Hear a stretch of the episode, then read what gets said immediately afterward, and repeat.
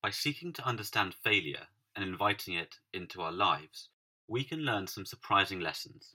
We've all heard Oscar winning actors reeling off the rejections they received before they finally landed that starring role. Behind most people's success stories is a sense of them overcoming defeat. It's hard to imagine Jay Z selling records out of the boot of his car before he was finally signed, but he did. Let's consider how we can look beyond our knee jerk reaction when things don't go to plan and learn to build confidence in the decisions we make moving forward. Of course, no one sets out to fail. It's unnerving, unsettling, and often upsetting. We might receive criticism from those around us, or even ourselves, which only serves to make us feel even less capable of dusting ourselves off and trying again. It's important to remember that we can choose to not indulge in this negativity.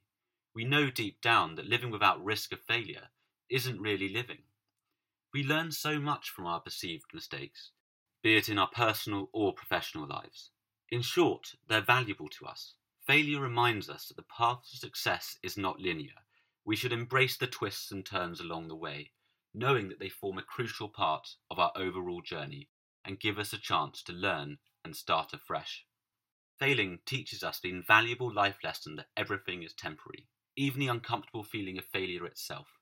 It does not define us or limit us, but instead encourages us to be brave, to take risks and grow. Reflecting on our own perceived failures in life can be both grounding and inspiring. By looking back on them and reliving how we felt at the time with hindsight and a sense of perspective, we can focus on what we learned instead of what we lost. In this way, we tap into the power we have to allow our thoughts to shape our feelings and our behaviour. Next time we're met with the feeling of having failed, we'd be better equipped to recover, take stock, and try again.